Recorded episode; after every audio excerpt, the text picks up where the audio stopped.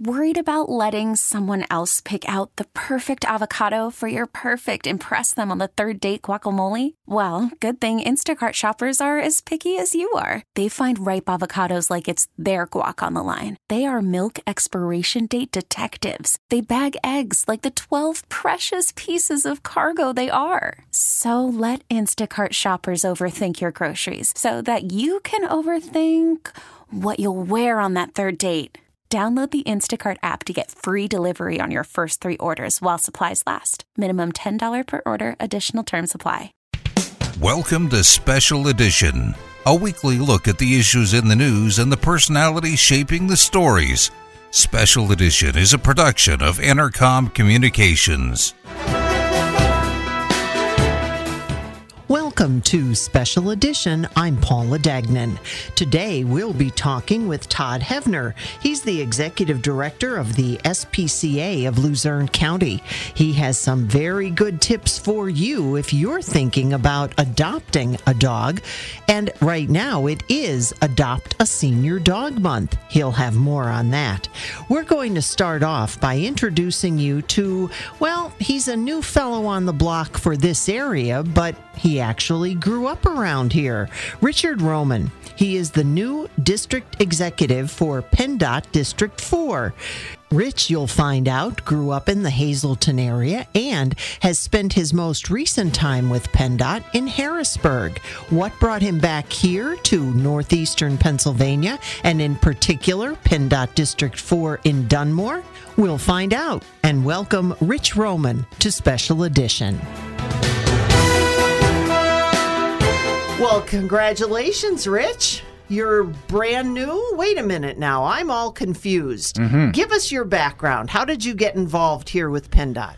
Well, I've been with the department for 23 years now. Uh, I actually started in this area while I was going to Penn State, uh, Hazleton, and Penn State main campus. I did uh, three internships during the summers while I was going to Penn State. This would have been in 92, 93, and 94. I, I worked up here in the summers.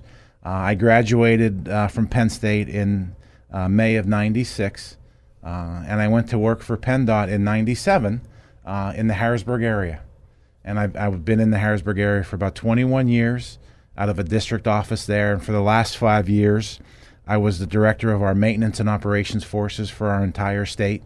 So for the last five years, I've been traversing the state and visiting every county and, and looking at ways so we could be better and serve the public to the best of our abilities with, with the resources that we have. Uh, this past year, my boss, our, our deputy secretary, asked if I was interested if I wanted to go back to work in a district. And, and I said I was, and it was my home district here in District 4 give us a little bit of that background. Yeah, you sure. started off in college, but yeah. you have a little bit more Lower Luzerne County history than that. Sure, I, I, I live in Hazleton with my with my folks and my family down there. I'm a graduate of Hazleton Senior High School in 1991. Go Cougars! Yeah, that's right. Well, I was a Mountaineer back then oh. in '91, so oh, I, I, was a Go Mountaineers. That. That's okay. uh, before they combined all the schools down there. Oh, okay. So I okay. graduated '91, went to Penn State Hazleton, and did, did the, the, thing through civil engineering, environmental engineering, and then I went to main campus uh, out in State College. Uh, it's like I said, I graduated in '96, and uh, I've just been in transportation uh, since then, and and I've really enjoyed my 23 years now with PennDOT. Um, I'm glad to have the internships that really got me a taste of what my education could could do for me after I graduated. So I'm a big fan of, of, of students doing internships and trying things because you may try something and really like it, like I was fortunate to have, but you also may try something and and not like it, and maybe that means you have to go a different path. Uh, so having those internships with PennDOT w- was a great starter for me. So what got um, you involved in engineering? Was that something that, as a kid, you liked watching things, or was not it necessarily? It was it was really one where my mom and dad really stressed education with my brother and I, and and and they really pushed us to to to strive for greater academics. And uh, I would say probably in in junior high and high school, I really enjoyed math, and I took some drafting courses in high school, and those two kind of just blended for me, and it just kind of bloomed into something like that and it was just very simple just having that education working through the hazleton school district and really the emphasis from my mom and dad to, to stress education and academics to, to really provide yourself with a living. And I found a couple things that I liked. The drafting courses, I, I think I took them in high school because my brother had taken them. so I figured, well, if he took them, I could take them too. And I enjoyed it. And I ended up doing it and, and really kind of that was the seed of it. And then when I went to Penn State and started taking the courses, you know, I really had a, a, a love for it. But I'll, I'll say this again to repeat. When I, I was encouraged by one of our professors uh, to kind of broaden and deepen my resume to do an internship. Yeah. So I started that process, putting in applications, and I ended up getting an internship out of the office here in Dunmore. And that's really when it solidified working for PennDOT in those summers and being on construction projects, being out in the field, doing the testing, doing some of the basic entry level engineering courses uh, it really instituted to me that uh, this was something that I wanted to do. And like I said, I ended up doing three summers here in, in, in Dunmore area, mainly in lower Luzerne County and Hazleton. Uh, they tried to keep me close to home to keep the travel down, so that was good. Yeah. Uh, and then that really just solidified what I wanted to do for my living, and and it just really pushed me more academically to finish up and, and to get into the industry. I think it's always interesting when students start off in one location and all of a sudden many years later they come back and they're doing this and that and the other thing. And you often wonder where people come from where they get their start how they get involved because again with PennDOT I, at that time it wasn't PennDOT like it is today so that must have been a little bit different as well. Do they still have internships and things like that as oh, well? Oh yes, we we bring on in, in District Four, I think about fifty-five college interns every summer, and they still still do certain things for us in construction, in design, and in maintenance, and they they really help us out over that three-month period of time. We give them projects, we give them activities to do that are meaningful for us, not just busy work so we, we get a benefit of, of getting some work done from them, and they get the benefit of having an internship, a paid internship, which mm. is which is great. That's even but also better. they start to get that experience whether they like it or not, if this is something that's for them or not. And to me, that's a great opportunity. Like I said, I, I, I stress to anybody that I talk to about getting an internship and seeing because there's an academic side to every major, oh, as yeah. you know, and you oh, think, yeah. well I, I get the book work, but do I get it when it's in practice? And it'd be a shame to go through the academic side and not have it where you don't like the practice of it. So you said you were given the opportunity to come back into a district, mm-hmm. and you've been in Harrisburg. What have you been doing down there? So in Harrisburg, I worked in our district based out of Harrisburg, which is the, up here is District Four. Right. I worked in District Eight, which is the eight county uh, district that surrounds Harrisburg, Cumberland County, down from to Gettysburg, York, and Lancaster. Uh, I worked for 12 years in the design side of the house there in the district. So I was a highway designer, designing projects and putting them out for contract. Um, then about 12 years into my career there, they asked me to shift my uh, duties and, and, work in maintenance, and I became the head of maintenance for the district. Maintenance how? Maintenance of our highway system. So that's the crews that fill potholes, to plowing snow, to repairing guide rail, to putting signs up, removing dead deer from the road, paving, all the things that our, our forces do to maintain and operate our system. So I did that for about four years. And you were in charge of that. I was in charge of that so for the district. So you got all the dead deer calls. I got a lot of calls. Yes, we got District Eight's a pretty big, pretty big district uh, with, with, a lot of impact, and you know it's a, around our capital, so we got a lot of lot of eyes down there, and we got a lot of good calls. But the folks down there did a good job, like they do all across the organization. Uh, so for four years, I, I ran the, the, maintenance department for the district. Then after that, there were some openings in our central office, which is uh, right next door to the Capitol building, which is the Keystone building. Mm-hmm. And I was asked and applied for a position to be in charge of the maintenance and operations for all of the department, all, all the Commonwealth. So for the past five years, I was in charge of our Bureau of Maintenance and Operations, which works with our engineering districts and focuses on the maintenance and operation activities for all 67 counties within Pennsylvania. That's a lot of potholes. It's it's a lot of everything. You know, in, in Pennsylvania, we operate and maintain about 40,000 miles of roads and 25,000 bridges. Uh, and and we're a state where our entire state sees snow. Oh, so there's there's a lot of states that are bigger than us, say Florida, but You know, they don't have any freeze or thaw or snow like we do. So we have all the four seasons, which makes Pennsylvania a great state to, to live and work in. But it's quite a challenge when you're trying to maintain roads that have 20 to 30 cars a day to um, areas around Philadelphia County and Philadelphia City that have 150,000 cars a day and So- everything in between. Now you're back in District 4, Mm-hmm. which takes up, again, its own good size area, Mm-hmm. as we all know.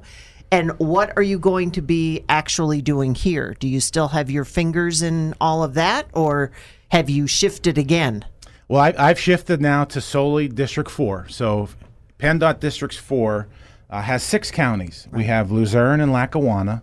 We have Susquehanna and Wyoming. We have Pike and Wayne.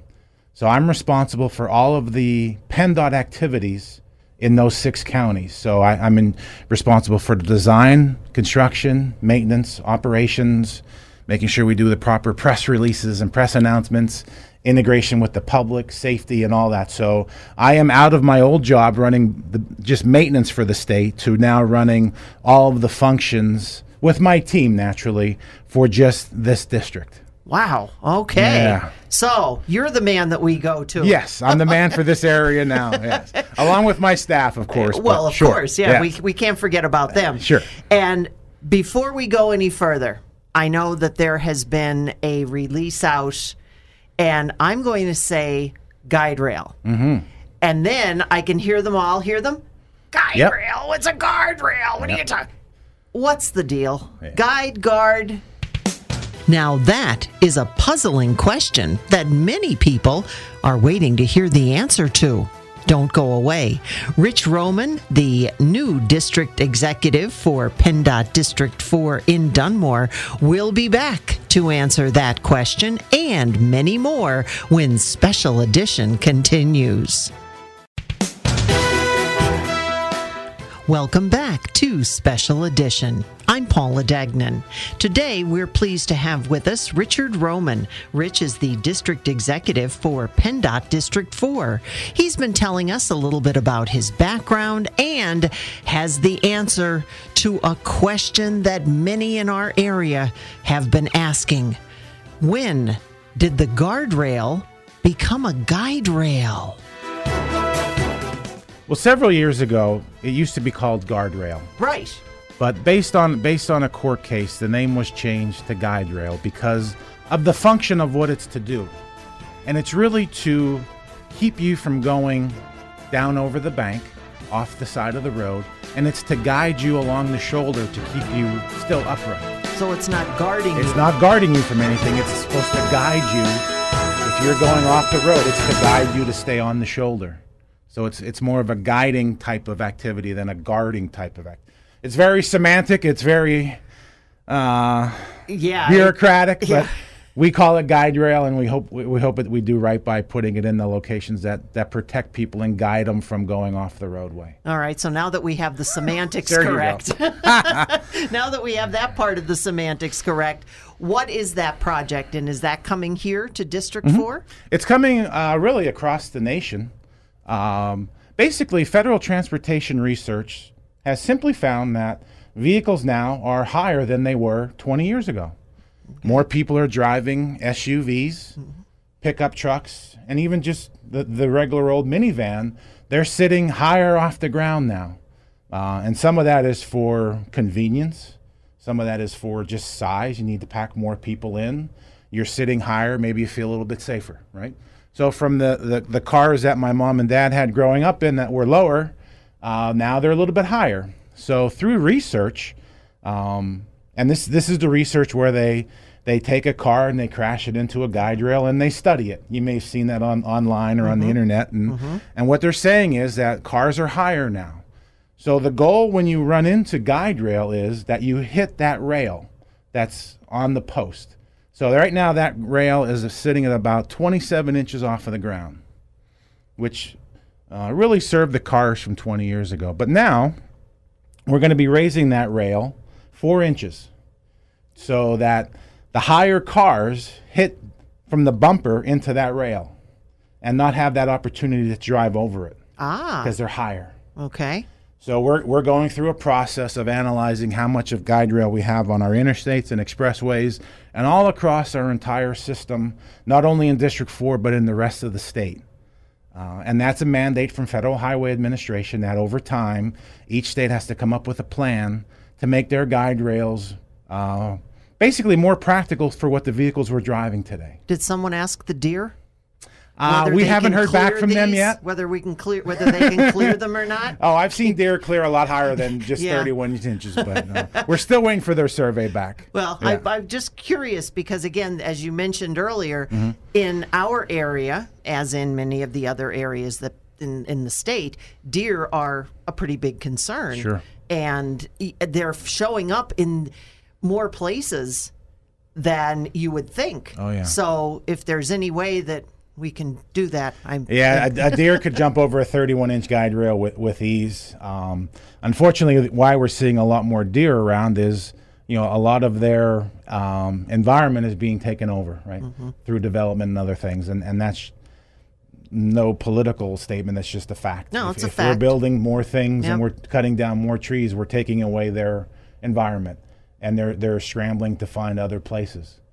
And especially now, while they're doing their, their thing here before the winter season, uh, they're very active and aggressive. And to me, that's something I, I in, in the time that I've been coming up to District 4 now, I've had many deer run in front of me. Uh, and it's startling.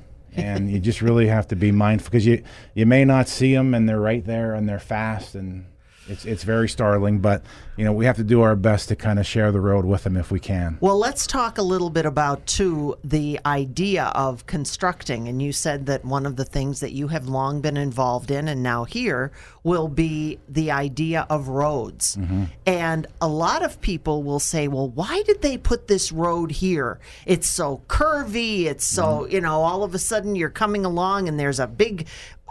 Who, how did. How do they make those decisions? Well, a lot of it is just the ge- geography of, of northeastern Pennsylvania. We're, we're in the mountains, and, and this is a beautiful area. Uh, but when you have all the mountains and the streams, that, that carves through um, our landscape, and, and our, our goal is to navigate through that. So this isn't uh, Oklahoma where it's all flat and there's no hills. Uh, I was in Florida recently, and I you could drive around there and you could see for miles because there's no hills, and and a lot of the roads in southern Florida are just a simple grid because they could. Well, here you got to really search for a flat area, especially you know coming up from Hazleton every day. It's all hills and curves and and major intersections. So our, our goal is to kind of weave our network in where people are living and where they're going to. And sometimes that means we have some curves and, and downgrades. And, and our job is to make sure that we have that as safe as we can. We have a proper speed limit posted. We have any advisory signs that may help people make better decisions while they're going down through it.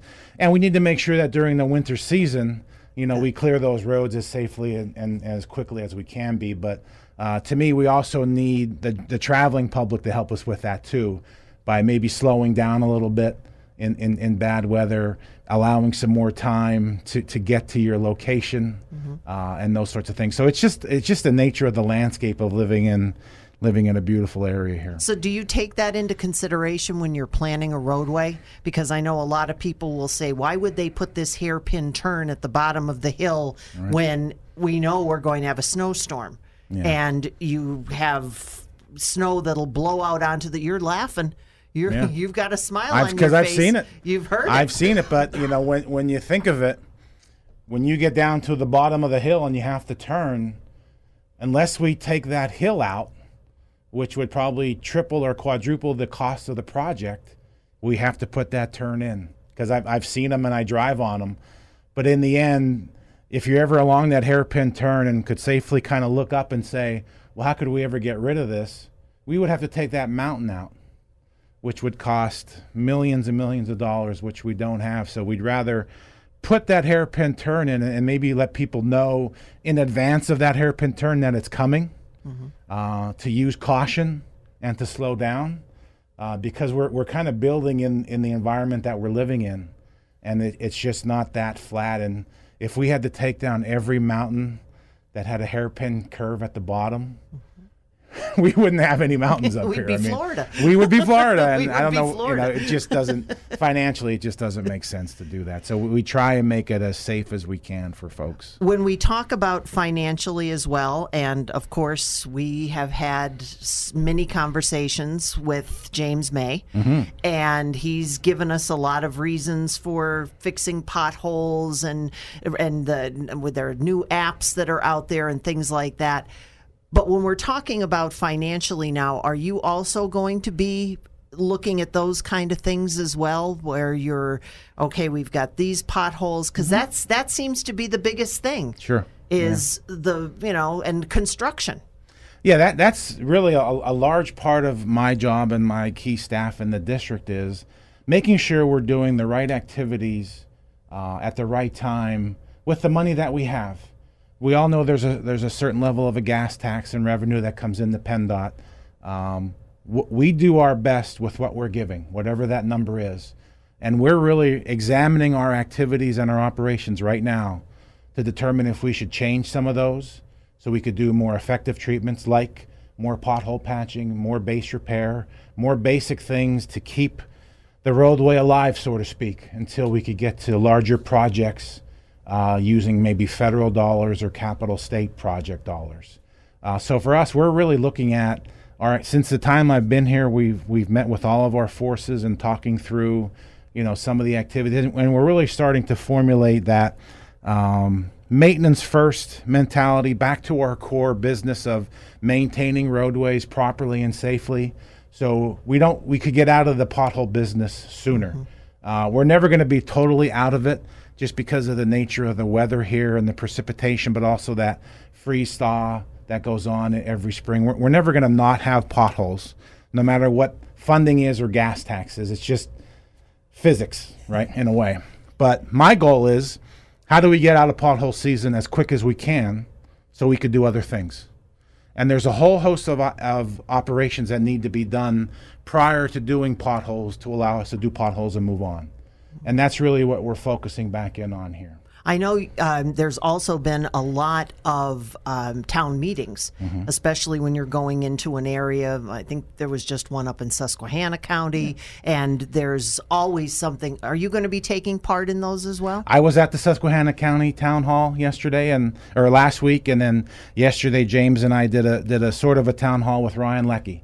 Uh, so for me, I, I am very proud of the work that PennDOT does, and and and I'll go to mostly any town hall that I'm invited to to talk about the great work that PennDOT does, uh, but also to talk through the issues that we have. You know, as I said last week in Susquehanna County, we're not a perfect organization we have great men and women that are working hard and doing the best they can. There are limitations to things. You know, just a year ago, we forget that this area was decimated with tremendous flooding. And you- don't just snap your fingers and, and, and recover from that. You know, this past winter, it seemed like it never wanted to end. We were going into April and it was still cool and getting flurries. That's when we'd like Florida. Yeah, right. That nice flat grid system. uh, so to me, there, there's a lot of great things with living in the Northeast, but you have to realize there's also some things that are some headwinds with snow and all that. So for me, you know, I, we we need to do the best we can with what we have, with where we all live, and, and for me, I, I think we have the, the people and and the, and the troops to do that. Uh, but it's it takes time. You know, like I said, when when you had a tremendous amount of rains last August and September, that's not that far away. It's it's just 12 months past, mm-hmm. and and we did a lot of projects just to bring roads open, not to make them any better or to widen them or to make them any smoother, just to reopen them was really a Herculean effort. And it doesn't matter what you use on the roads yeah. when it comes down to the fact that there are uh, snow and there's uh, flood and it takes anything it can take concrete One of the things I've Mother Nature is very humbling. yes and we we could have triple the budget and triple the staff, but if you get ten inches of rain in a day, you you, you can't overcome that. It, it's just it's and you get snow and you get freezing. So to me, we have to be mindful of that. So we have to know there's ways to overcome some of the things that Mother Nature provides us by making sure we're doing the proper drainage work, that we're clearing pipes out, that we're putting in the right size, that we're properly staffed, there's things, but you, you can never beat it. Yeah. Yeah, and Well- that's o- and that's okay. So, what would you like to leave with our listeners since you're the new kid on the block? Well, to me, I'm, I'm glad to be back in my home area and, and, and working for a great organization that, that's PennDOT. Um, what I've said to people, and I said it yesterday and last week, we have great staff that every day are trying to make our system safe and passable for everybody. I, I know PennDOT sometimes gets a bad rap, especially in the Northeast here, uh, but the people that I've seen here, the people that I've been working with, they're why I wanted to come back because of the work that they're doing. And I think if we have a plan in place and we're developing that plan, I hope in time that people will see that we're really doing our best to serve them. We're not going to be perfect. That's a whole nother discussion. uh, but we're going to be very good. And I'm, and I'm confident that we could do that. And in the end, it's about safety. Our, our jobs and everything that we do is really about the safety of the traveling public, but also our employees as well. Uh, on my way up here today, I drove through two or three work zones already with people starting their day out on Interstate 81 and Route 309. And we need to make sure that I want all those people to go home at the end of the day, just like I want all the commuters to go home today, too. So it's really all about safety. And some people may question our decisions, why we say yes to this and no to that. You know, when, when we sit down and, and make those decisions, one, we make it with a group of people. It's not just me and we bang a gavel and that's it. Um, but we also talk about wh- what's the safety component here? What are the risks if we do it? What are the risks if we don't do it? And why does it take so long? It's just the nature of the beast sometimes. Mm-hmm. Um, a lot of the times with the money that we get, there's timing with it. Uh, sometimes federal dollars aren't available for certain years, uh, and you have to be able to deliver the money that you get each year. Uh, so it's just the, the process that it takes. And that process, it may seem bureaucratic from the outside, and, and, and, it, and it might be, but it's really to make sure that we're checking off all the boxes properly so that we can provide a safe system. Because when you think of it, if we rebuild a section of Interstate 81 here, you know, that's a 24 7, 365 business that always has to be open. And the interstates have been open since the 50s. Mm-hmm. And So if you're considering it like a small business, when we build those bridges, we want that bridge to last 100 years. That's a long time to be in service. So it may take an extra six months to design it and build it and do it properly. But when we cut the ribbon on that bridge, if we're building a bridge now, we don't want to replace that until, you know, We're 100 years here. from now. Yeah, it's someone else's problem. and that's how it should be. so it may take a little bit extra on, in the front, but when you think of how long our infrastructure has to be in place, it's a tremendous investment. Well, I'm not even going to ask you about roundabouts. Okay. Dodge the bullet there. I'll, I'll I'll leave I'll leave that one. We'll get For the James, next time. We'll get James May down here, or yeah, the next. Sure. That was going to be my next question. Are we not going to see you now, or are you going to go back into your into your office? Well, I hibernate all winter, so you won't see me. Uh, but no, I, I will. Like I said, I I will do any public event that that makes sense to talk about PennDOT. So if this is something that you or the station would want me to do, like I said, we did a town hall and. And a lot of folks, why we question that. And then I said to my staff, I wouldn't mind if every county wanted to do a town hall because I, I'm proud of the work PennDOT does. Uh, and I'm proud of what we do here in District 4. So if there's ever an opportunity that you wanted to talk with me or my staff in a, in a different forum or this forum, we're glad to do it. Uh, now, that's not saying I want to do a town hall every day. I do have a day job. That's why we have James, and he does a great job of it. But uh, when there's things that you want to talk through engineering wise or technically wise, I would have I would have no problem bringing my staff down and doing it, or even myself. So whatever you need from us, please just reach out. See, sometimes I think that's what the public needs too, because and your office does a great job with that. But there are just so many questions, and people look at it, and all they say is, or all they see is, this is the way it looks. And they don't understand that sometimes it takes a long time, or there's a reason, or you know what you find when you when you dig in order to to change something. So, yeah, maybe we'll take you up on that. Sure, anytime. And our thanks once again to Rich Roman, the new district executive for PennDOT District 4 here in Dunmore. We'd like to thank him for coming by and spending some time with us. Get to know him as the new kid on the block. Now, don't go away.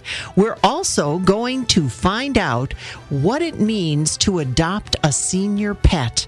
That's what November is Adopt a Senior Pet Month. And we're going to take a trip to the SPCA of Luzerne County. Todd Hevner, Executive Director, will be here with some great tips and some other suggestions for taking care of your pet on Special Edition. Welcome back to Special Edition. We love our pets. We love spending time with them, and we love when they love us back. So, how do we know what kind of a pet we're going to get, especially if we're adopting one? Somebody like Todd Hevner, the executive director of the SPCA of Luzerne County, and the staff can help answer all those questions. But Todd's here today to answer some others. Todd, being in charge of the SPCA in Luzerne County, a pretty big task. It is. And you get it from all sides. A lot of times you're wrong, a lot of times you're right. What's your background to get you prepared for all this? Uh, well, I spent uh, roughly a decade in the animal welfare industry. Um, previous to that, I did uh, nonprofit housing um, for also about a decade. So I've been in the nonprofit field my entire professional life. And a little later in that professional career, I found my, my heart, my passion, which is the animals. What brought you here? Uh, I was working at York County SPCA, and an opportunity opened up here in Luzerne County. There were already some uh, synergies between the, the two organizations in, in York County and Luzerne. Um, I love the area. I think it's beautiful. It is. Um, my wife and I are very big outdoors people, um, and Luzerne County has a absolute ton to offer in that respect. So it just it made sense for us to come up here and enjoy um, all the beauty that Luzerne County has to offer when you're talking about the fact that you were involved in York County and now you're in Luzerne County, mm-hmm. do you find that there are a lot of similarities in uh, the different things that the organization has to deal with? There are. There's a lot of similarities. There's also a lot of differences uh, just between the, the two communities themselves. Um, you know, one of the biggest challenges with animal welfare as a whole is it's an incredibly emotionally taxing environment. Um, we see the ugly of the ugly and and the best of the best. You know, we really it's heartwarming to watch animals go home to their new forever families, and it's also heartbreaking to watch the next animal come through the door that may be in various states of disrepair or abused or abandoned. Um, but it, we have a, a team of very unique individuals that their heart's in the right place and we do the very best we can with the animals that uh, find themselves in our care. Take us through a typical day, I guess. Maybe it maybe it's more than a day. Let's say that you get a report mm-hmm. of an animal that's and I hate when I see this. They're in the middle of the road. Nah. And you know you shouldn't chase them, but it's your first instinct just to get them off the road. Sure. So you get the call. What uh, happens? You know, when we get the call, usually animals are brought to us by private citizens. Um, they've picked them up off the road, they've found them in their backyard wandering, whatever the case may be. And once they find themselves in our care, we then begin to go through some very basic foundation steps of trying to identify the animal through a microchip, a license, or some other identifiable feature of the animal. And now we we then go into the process of trying to match that animal up with a lost owner. Um, if that is not feasible, they go into our kennel um, and spend 48 hours on a hold uh, process in order for that owner to come forward. Um, after 48 hours, our organization has elected to hold another an additional 24 hours, so a total of 72 hours. We're waiting for an owner to come forward, and then the animal will go up for adoption. They'll see our veterinarian to make sure they're healthy, or if there are any needs we need to address while they're in our care. And then it becomes trying to keep them happy, comfortable, social, and you know, looking for their next family. And one of the things too is once they find that forever home, you want to hope they stay there. Absolutely. You know, the, the SPCA of Luzerne County is, we do a lot of things and we do a lot of things well. There are Humane Society police work, our respite care and adoption programs. Uh, but, but some things that uh, we'd really like our community to know is we're a resource. Call us. If you're having an issue um, with your animal, call us. We may not have the immediate answer in house, but we can certainly provide you the guidance and where to where to sort of seek out that information or that assistance that you're looking for. And how do you determine then? Because again, you have so many people and birthday time, Christmas time. Oh, I want a puppy. I want a kitty. I want a kitten kind of thing. there, so that's tough. It is. Uh, we have an application process. It's a relatively simple application process where we're looking for uh, just some basic identifiable information about the individual.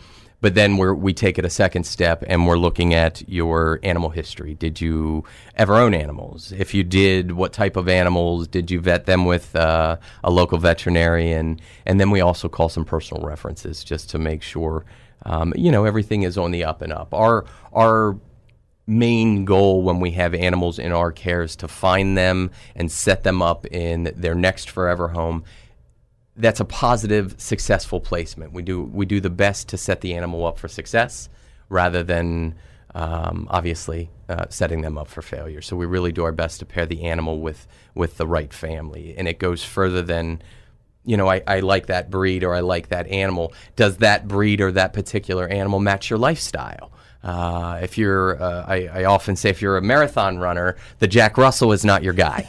Okay, you're, you're, you're looking for more an endurance dog or something of that nature. So we really try to marry your needs as as a uh, pet parent with the needs of the of the in the individual animal that's looking for their next home. And again, that must be very difficult because when you have people coming in, as you said, your goal is to get that animal a forever home. Mm-hmm. And here's a person who's saying, I want that. I want that one. Uh-huh. And here's Todd standing in the background going, I don't think that's a good idea. And, what happens uh, there? It, it can be um, it can be explosive sometimes. Um, folks can get upset, and, and I can understand that. It is um, it's not just an emotionally charged environment we work in. It's as emotional for us as it is for the potential adopters coming through the door. And they do. They walk in and they see a look or or uh, a particular animal in a kennel and think that's the one I want. We encourage them to spend a little bit more time with the animal, learn their personality to make sure it indeed uh, agrees with your lifestyle and personality as well. Because if they don't, um, no matter how good the pet parent is or how good the particular animal is, if they don't, if their their lifestyles don't mesh up, it can be a, a an unfortunate uh, situation where the animal is going to come back into our care, and we try to avoid that for obvious reasons. One of the things that um, I've heard different people who are potential adopters say is they ask too many questions and they require too many things. And I don't think they want these animals to get homes because here I am. Mm-hmm that must be another tough situation. It is. You know, it, we do ask a lot of questions, but we do it in order to find that next home that we believe is setting this animal up for success. Um, it's not enough to just want an animal.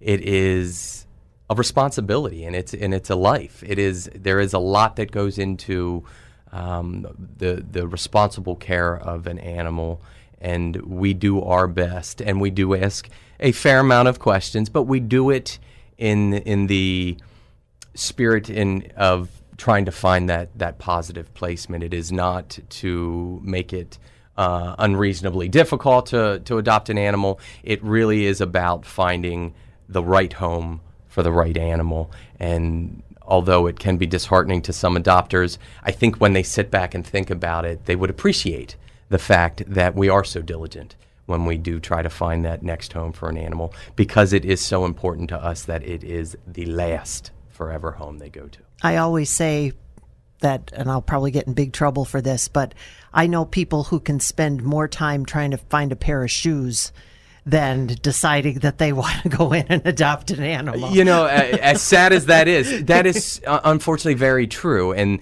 this is some of the things we're trying to combat at, at the SPCA with uh, we don't want you to make a snap decision.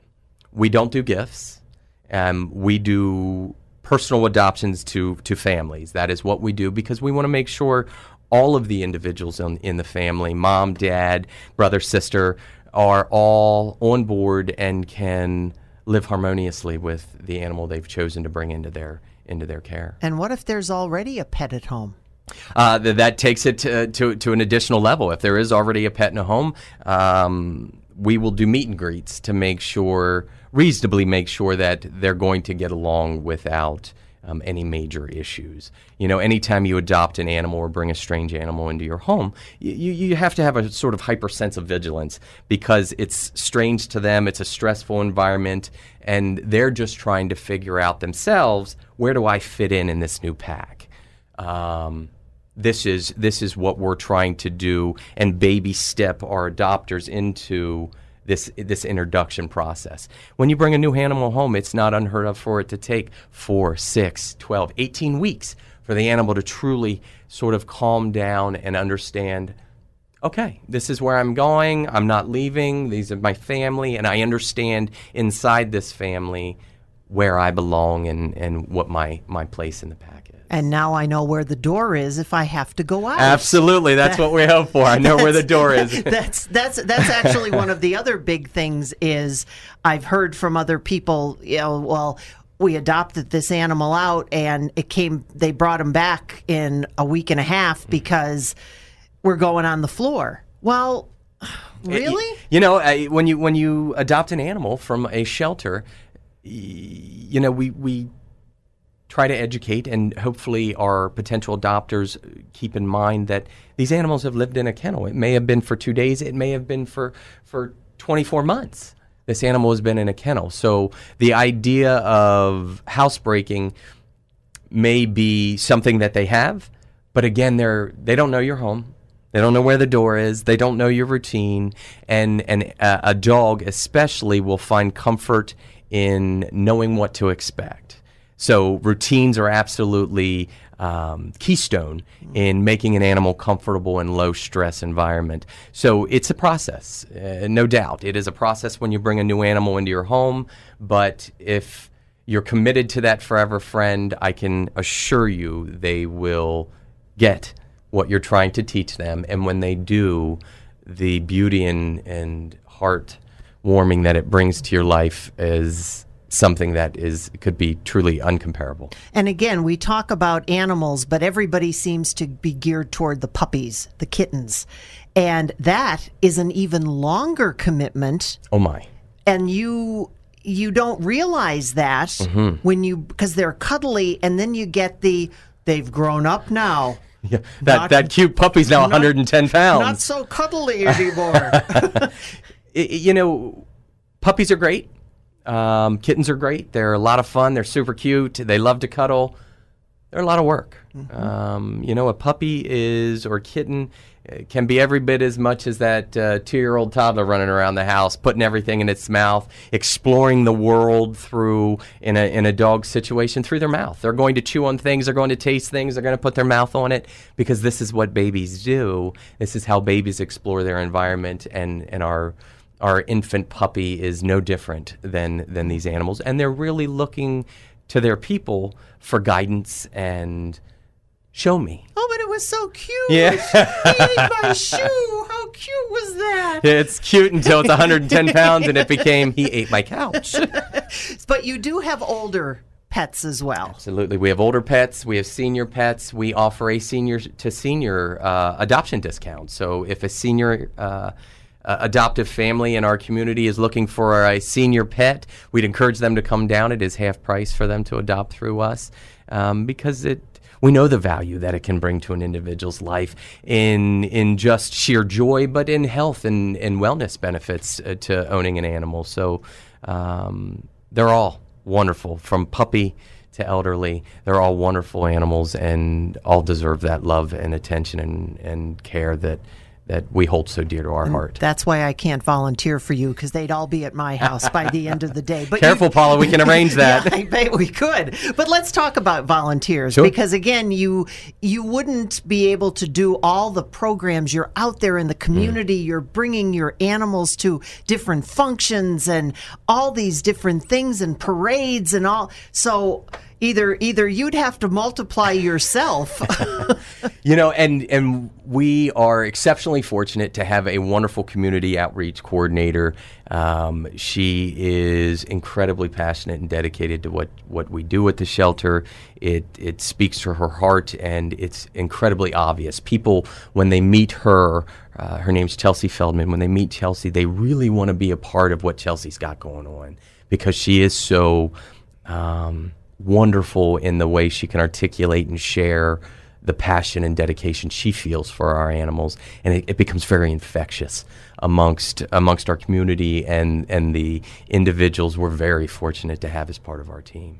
And then what about those volunteers? How do they get in touch with you? And I know a lot of people will say, "Oh, I have I have to do some community service hours for this program or that program, so I'm going to call the SPCA." And eh, sometimes you want to say to them, "Why? Because it's easy? Because they want you to come there, or because you're hoping to get something positive out of it?" Well, you can't you can't say that though. Well, and you know uh, that's certainly our hope is that you're coming to the SPCA for the right reasons. It's not because it's easy, um, because truth be told, it may be physically easier than some other um, volunteer positions, but but the emotional toll it can take on an individual just to see the animals come and go is huge. Um, and if anybody in our community is interested in volunteering, I would absolutely encourage them to give us a call at 570 825 4111 and ask to speak with our community outreach coordinator. And she would love to walk you through the process and encourage you and share with you the many, many, many different ways that you can volunteer at our shelter. It is not just with animals. There is off-site and events, as you had mentioned, Paula.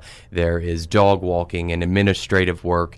There is an absolute plethora of of, of uh, tasks and responsibilities that we could not be as as uh, positive as we are in our community without the the help of this uh, army of volunteers. Well, it's nice to get to talk to you because you are the executive director of the SPCA in Luzerne County, and that gives everyone a perspective of what you are hoping to get the word out about.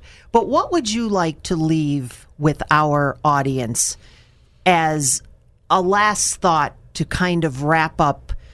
You know, coming from York, being here now, Uh, you know, one thing that that our organization um, educates our community on quite often is our Luzerne County is completely autonomous. We are an independent organization. We are not affiliated with any parent company or um, overreaching corporate uh, entity that controls our organization. We are a local entity that serves and helps our local community. Uh, you know, there's always the mantra of give local, help local. Uh, that could not be more true. Uh, you give local, the money stays local. It helps your neighbors. It helps the animals in your community, in your neighborhood. Um, that is certainly a sentiment that I want our community to hear and take to heart. And the, the final thing I'd like to leave them with is it truly takes a village. We can move our community towards a more humane society if we all work together and we all believe in the value of the animals we choose to share our lives with. It can be a beautiful thing if we just come together and work it as, as a community. Thanks for listening to Special Edition, a weekly look at the issues in the news and the personalities shaping the stories. A production of Entercom Communications. T-Mobile has invested billions to light up America's largest 5G network from big cities to small towns, including right here in yours. And great coverage is just the beginning. Right now, families and small businesses can save up to 20% versus AT&T and Verizon when they switch. Visit your local T-Mobile store today.